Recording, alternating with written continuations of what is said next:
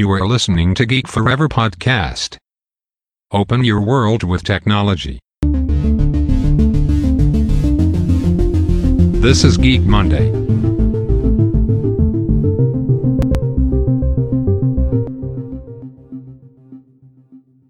วัสดีครับ ผมดนทราดนจากดนบล็อกนะครับ และนี่คือรายการ Geek Monday นะครับ รายการที่จะนำท่านไปพบกับ ที่ใหม่ๆนะครับที่มีน้ำล่าสุดที่ผมจะมาเล่าให้ฟังนะครับจากทั่วทุกมุมโลกนะครับไม่ว่าจะเป็นบริษัทยักษ์ใหญ่นะครับรวมถึงบริษัทสตาร์ใหม่ๆนะครับที่นำเอาเทคโนโลยีใหม่ๆเหล่านี้นะครับไม่ว่าจะเป็นเรื่องของ AI Big Data Machine Learning Blockchain หรือว่าเทคโนโลยีต่างๆ ใหม่ๆนะครับมาประยุกต์ใช้กับธุรกิจของพวกเขานั่นเองนะครับอย่างที่ผมได้เคยกล่าวๆไปในหลาย ๆ EP มาก่อนหน้านี้แล้วนะครับ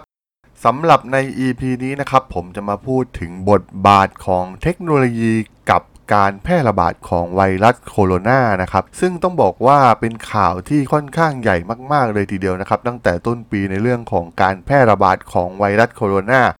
ที่มาจากเมืองอู่ฮั่นของประเทศจีนนะครับ ซึ่งต้องบอกว่าเทคโนโลยีเนี่ยก็มีบทบาทที่สำคัญมาก ๆ นะครับ กับการแพร่ระบาดครั้งนี้ของ ไวรัสโคโรนานะครับ โดยเมื่อวันที่ 9 มกราคมเนี่ยองค์การอนามัยโลกหรือ WHO เนี่ยได้แจ้งให้สาธารณชนเนี่ยได้ทราบถึงการระบาดของไข้หวัดใหญ่สายพันธุ์ใหม่ในประเทศจีนนะครับ ซึ่งตอนนั้นเนี่ยมีรายงานผู้ป่วยโรคปอดบวมจำนวนหนึ่งนะครับในเมืองอู่ฮั่นของประเทศจีนนะครับ ส่วนศูนย์ควบคุมและป้องกันโรคแห่งประเทศสหรัฐอเมริกาเนี่ยก็ได้ออกมาเตือนเรื่องนี้นะครับ ไม่กี่วันก่อนหน้าการแจ้งเตือนของ WHO นะครับ ในวันที่ 6 มกราคม ในตอนต้นปีที่ผ่านมานี่เองนะครับ แต่ว่ามีสิ่งที่เหลือเชื่อมาก ๆ นั่นก็คือแพลตฟอร์มด้าน AI ด้านการตรวจสุขภาพของแคนาดานะครับ ได้ทำนายการระบาดของโรคให้กับลูกค้าของพวกเขาเนี่ยตั้งแต่วันที่ 31 ธันวาคมในปี 2019 นะครับ เมื่อสิ้นปีที่ผ่านมาก่อนหน้านี้แล้วนะครับ ซึ่งบริษัทนั้นก็คือ Blue Dot นั่นเองนะครับ ที่ใช้อัลกอริทึมที่ขับเคลื่อนด้วยพลังของ AI นะครับ ซึ่งมีรายงานข่าวและประกาศอย่างเป็นทางการนะครับ เพื่อ แจ้งเตือนลูกค้าของพวกเขาล่วงหน้านะครับ เพื่อหลีกเลี่ยงการเดินทางไปยังพื้นที่อันตราย เช่น เมืองอู่ฮั่นในประเทศจีนนั่นเองนะครับสำหรับในส่วนของเรื่องของความเร็วในระหว่างการระบาดเนี่ยฝั่งเจ้าหน้าที่ที่จีนเนี่ยก็ดูเหมือนจะไม่มีประวัติที่ดีมากนักนะครับ ในการแบ่งปันข้อมูลเกี่ยวกับโรคว่าข้อมูลที่แท้จริงเนี่ยมันเป็นอย่างไรกันแน่นะครับ แต่ว่ายังไงก็ตามนะครับ เจ้าหน้าที่สาธารณสุขของ WHO และ CDC เนี่ยก็ต้องพึ่งพาเจ้าหน้าที่สาธารณสุขจากประเทศจีนนะครับ เพื่อตรวจสอบการระบาดของโรคจากไวรัสโคโรนาตัวใหม่นี้นะครับ ซึ่งทางคำลานขานนะครับ ผู้ก่อตั้งและ CEO ของบูดอทเนี่ยได้เคยพูดไว้ว่าพวกเขาเนี่ยสามารถรับข่าวสารของการระบาดที่อาจเกิดขึ้นจากฟอรัมหรือบล็อกที่บ่งบอกถึงเหตุการณ์ ผิดปกติบางประเภทที่เกิดขึ้นเพื่อมาคำนวณในอัลกอริทึม Blue Dot ของพวกเขานั่นเองนะครับ โดยขานได้กล่าวว่าอัลกอริทึมเนี่ยไม่ได้ใช้ข้อมูลจากโพสต์ต่างๆ ในสื่อสังคมออนไลน์นะครับ เพราะว่า ข้อมูลเหล่านี้เนี่ยมันจะมีความซับซ้อนเกินไปนะครับ แต่ว่าเขาใช้อีกสิ่งหนึ่งนั่นก็คือ การเข้าถึงข้อมูลการจองตั๋วเครื่องบินของสายการบินทั่วโลกนะครับที่สามารถช่วยทำนายได้ว่าประชาชนเนี่ยจะติดเชื้อที่ไหนแล้วก็เมื่อไหร่นะครับ โดยสามารถทำนายได้อย่างถูกต้องว่าไวรัสเนี่ยจะแพร่จากอู่ฮั่นไปยังเมืองอะไรนะครับ โดยเขาได้ทำนายว่าจะไปยังเมืองกรุงเทพโซลไทเป และโตเกียวในวันต่อมาหลังจากที่มีการปรากฏตัวครั้งแรกนั่นเองนะครับ และสามารถทำนายได้อย่างถูกต้องมากๆนะครับ โดยตัวขานเองเนี่ยซึ่งทำงานเป็นผู้เชี่ยวชาญโรคติดเชื้อในโรงพยาบาลโตรันโตนะครับในช่วงที่โรคซาระบาดในปี 2003 เนี่ย ตอนนั้นเนี่ยเขาเนี่ยก็ได้ฝันนะครับถึงวิธีการที่ดีกว่านะครับในการติดตามโรคโดยไวรัสโรคซาเนี่ยก็ได้เริ่มต้นในประเทศจีนนะครับแล้วก็เผยแพร่ไปยังฮ่องกง จากนั้นก็ไปยังโตรอนโตในแคนาดานะครับซึ่งตอนนั้นเนี่ยตัวขานเองเนี่ยได้เป็นหนึ่งในเจ้าหน้าที่ที่เฝ้าดูเชื้อไวรัสดังกล่าวนะครับแพร่กระจายไปทั่วเมือง แล้วก็ ทำให้โรงพยาบาลเนี่ยเกิดความกลัวระหนเป็นอย่างมากนะครับทำให้เหล่าเจ้าหน้าที่เนี่ยเกิดความเหนื่อยล้าทั้งจิตใจและร่างกายเป็นอย่างมากนะครับ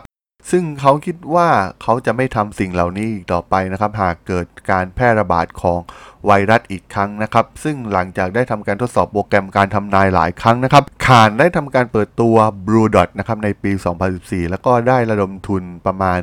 9.4 ล้านดอลลาร์สหรัฐนะครับ โดยในขณะนี้เนี่ยบริษัทมีพนักงานประมาณ 40 คนนะครับ โดยแพทย์และโปรแกรมเมอร์ที่คิดค้นโปรแกรมการเฝ้าระวังโรคซึ่งจะใช้เทคโนโลยีของการประมวลผลภาษาทางธรรมชาติ หรือ Natural Language Processing นะครับและเทคนิคของ Machine Learning นะครับเพื่อคอยมอนิเตอร์ผ่านรายงานข่าวใน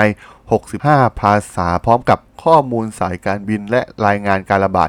ของโรคจากสัตว์จากทั่วโลกนั่นเองนะครับ ซึ่งเมื่อมีการข้อมูลแบบ การกรองข้อมูลแบบอัตโนมัติเสร็จสิ้นเนี่ยหลังจากนั้นก็จะเป็นการวิเคราะห์โดยมนุษย์นะครับ ซึ่งส่วนนี้เนี่ยนักระบาดวิทยาเนี่ยจะตรวจสอบข้อมูลว่าข้อสรุปเนี่ยมีเหตุผลจากมุมมองทางวิทยาศาสตร์หรือไม่นะครับหลังจากนั้นก็จะส่งรายงานไปยังลูกค้า ทั้งหน่วยงานรัฐบาลธุรกิจ รวมถึงเครือข่ายสาธารณสุขทั่วโลกนะครับ จากนั้นรายงานของบูดอทเนี่ยจะถูกส่งไปยังเจ้าหน้าที่สาธารณสุขในหลายๆประเทศนะครับ ซึ่งรวมถึงแค่อเมริกาและแคนาดาด้วยนะครับ โดยบูดอทเนี่ยก็ไม่ได้ขายข้อมูลของพวกเขาให้กับประชาชนทั่วไปแต่อย่างใดนะครับในตอนนี้ ซึ่งต้องบอกว่าผลงานของ Blue Dot เนี่ยเคยประสบความสำเร็จในการคาดการณ์สถานที่ตั้งของการระบาดของโรคซิก้าใน South Florida มาแล้วนะครับ แล้วก็ได้ทำการตีพิมพ์ในวารสารทางการแพทย์ของประเทศอังกฤษอย่าง The Lancet เป็นที่เรียบร้อยแล้วนะครับ ต้องเรียกได้ว่าผลงานเนี่ยมีความแม่นยำมากๆนะครับ Blue Dot เนี่ยได้พิสูจน์แล้วว่า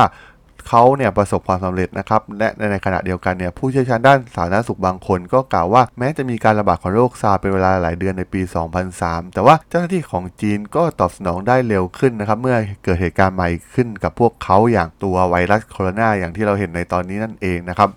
สำหรับอีกหนึ่งเทคโนโลยีที่น่าสนใจนะครับที่นำมาใช้ในการแพร่ระบาดของไวรัสโคโรนาในครั้งนี้ นั่นก็คือเทคโนโลยีทางด้านหุ่นยนต์นะครับ โดยแพทย์ในโรงพยาบาลวอชิงตันเนี่ยที่ได้พยายามรักษาผู้ป่วยที่ได้รับการยืนยันครั้งแรก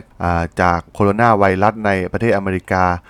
นะครับได้ใช้อุปกรณ์ที่มีชื่อว่า Vici นะครับที่อนุญาตให้พวกเขาเนี่ยโต้ตอบกับผู้ป่วยของพวกเขาเนี่ยผ่านหน้าจอคอมพิวเตอร์นั่นเองนะครับ ซึ่งอุปกรณ์ตัวนี้นะครับเป็นอุปกรณ์ telehealth นะครับที่ เป็นลักษณะคล้ายแท็บเล็ตมีล้อนะครับ ที่แพทย์เนี่ยสามารถใช้พูดคุยกับผู้ป่วย และทำหน้าที่วินิจฉัยขั้นพื้นฐาน เช่น การวัดอุณหภูมิของพวกเขาหรือว่า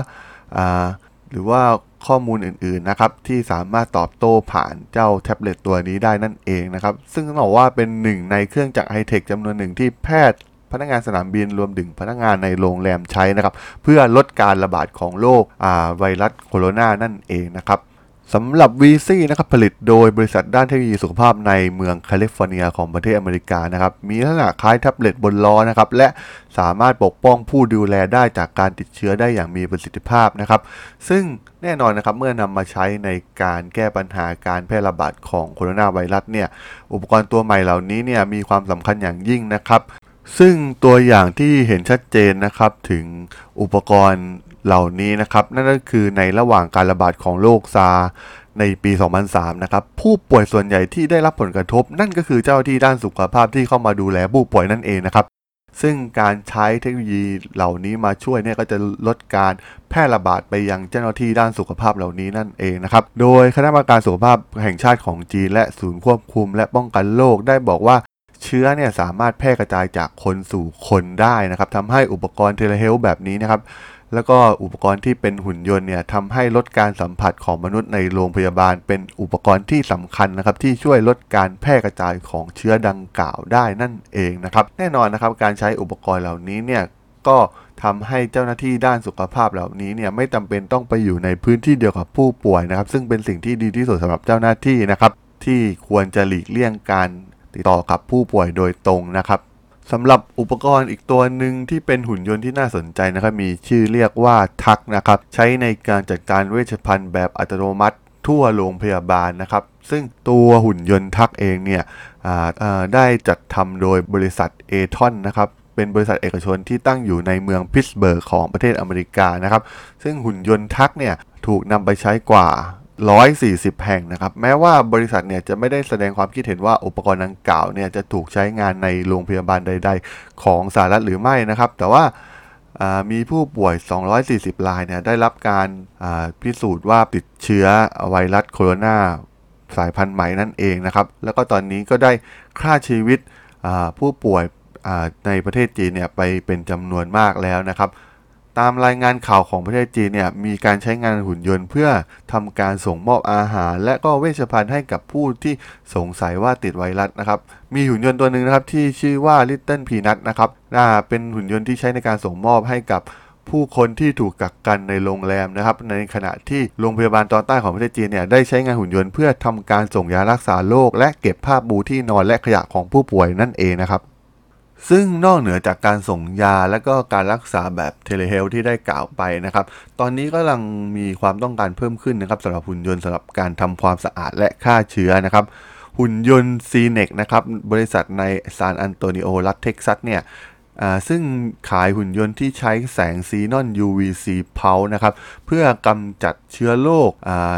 ได้นำไปใช้ในการทำความสะอาดห้องพักในสถานที่ที่มีผู้ป่วยสงสัยว่าติดเชื้อโคโรนาไวรัสเช่นเดียวกันนะครับ โดยทางทีมวิทยาศาสตร์ของบริษัทเนี่ยได้ติดต่อไปยังโรงพยาบาล เพื่อหารือกับเกี่ยวกับโปรโตคอลสำหรับการฆ่าเชื้อในห้องนะครับ และพื้นที่ที่ผู้ป่วยได้รับการต้องสงสัยว่าควรที่จะต้องได้รับการรักษานั่นเองนะครับ แน่นอนนะครับหุ่นยนต์เหล่านี้เนี่ยก็มีการติดต่อไปยังประเทศ จีนนะครับ เพื่อสำรวจว่าจะสามารถนำเอาหุ่นยนต์ที่ฆ่าเชื้อเหล่านี้เนี่ยไปยังประเทศจีนได้เร็วแค่ไหนด้วยนะครับ และอีกส่วนหนึ่งที่น่าสนใจนั่นก็คือในส่วนของสายการบินต่างๆ บนเครื่องบินนะครับ ซึ่งเป็นแหล่งแรกที่จะนำพาเชื้อโรคเหล่านี้ แพร่กระจายไปสู่ที่อื่นนะครับ บริษัทดิมเมอร์นะครับ ซึ่งเป็นบริษัทในเมืองลอสแอนเจลิสเนี่ยได้เสนอเครื่องฆ่าเชื้อโรคให้กับสายการบิน นานาชาติของเมืองฟรีนะครับ โดยอุปกรณ์ที่มีชื่อว่าเจิมฟอลคอนเนี่ยขายในราคา 1 0 0 0 0แสนเหรียญสหรัฐต่อหน่วยนะครับ ซึ่งแน่นอนนะครับ พวกเขาได้นำมาฆ่าเชื้อภายในเครื่องบินขาเข้าจากประเทศจีนที่สนามบิน LAX ของลอสแองเจลิสนั่นเองนะครับ ซึ่งตัวเครื่องเนี่ยก็มีความมีดีไซน์ที่เหมาะกับการตกแต่งภายในของเครื่องบินนะครับ ซึ่งทำให้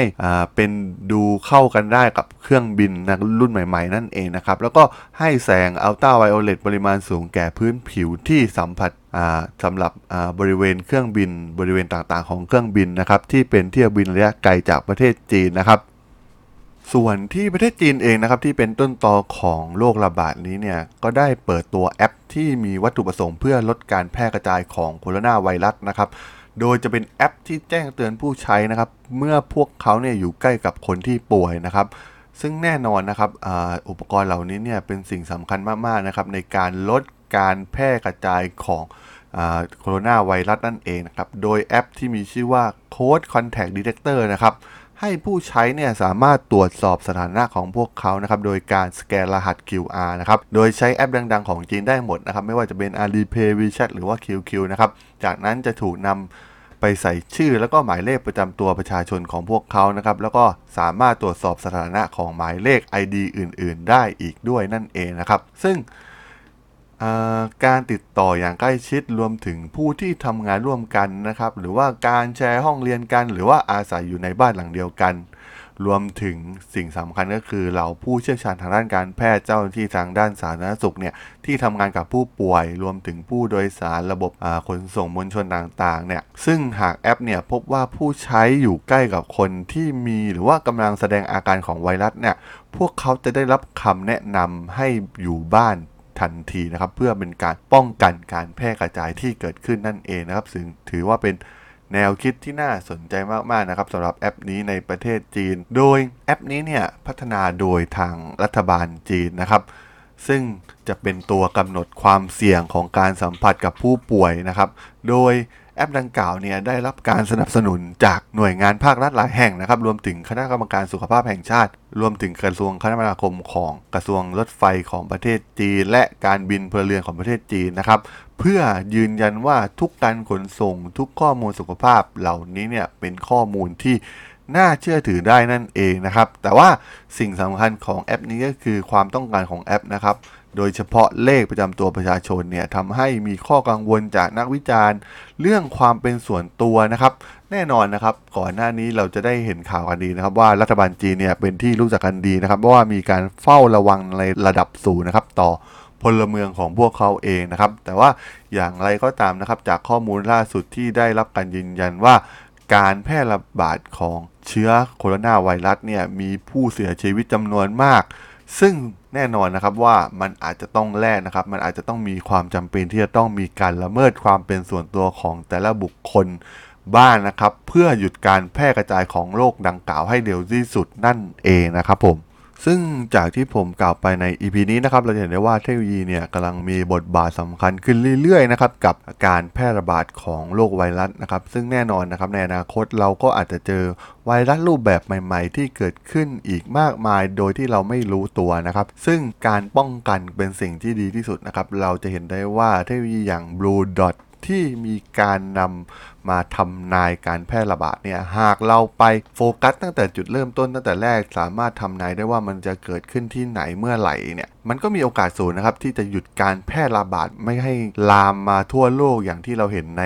โคโรนาไวรัสในปัจจุบันนะครับ ซึ่งแน่นอนนะครับเทคโนโลยีเหล่านี้ก็จะมีบทบาทแน่นอนนะครับ จากการนำเอาข้อมูลต่างๆนะครับไม่ว่าจะเป็นข้อมูลสายการบิน ข้อมูลฟอรัมข้อมูลจากบล็อกเนี่ยมาทำการวิเคราะห์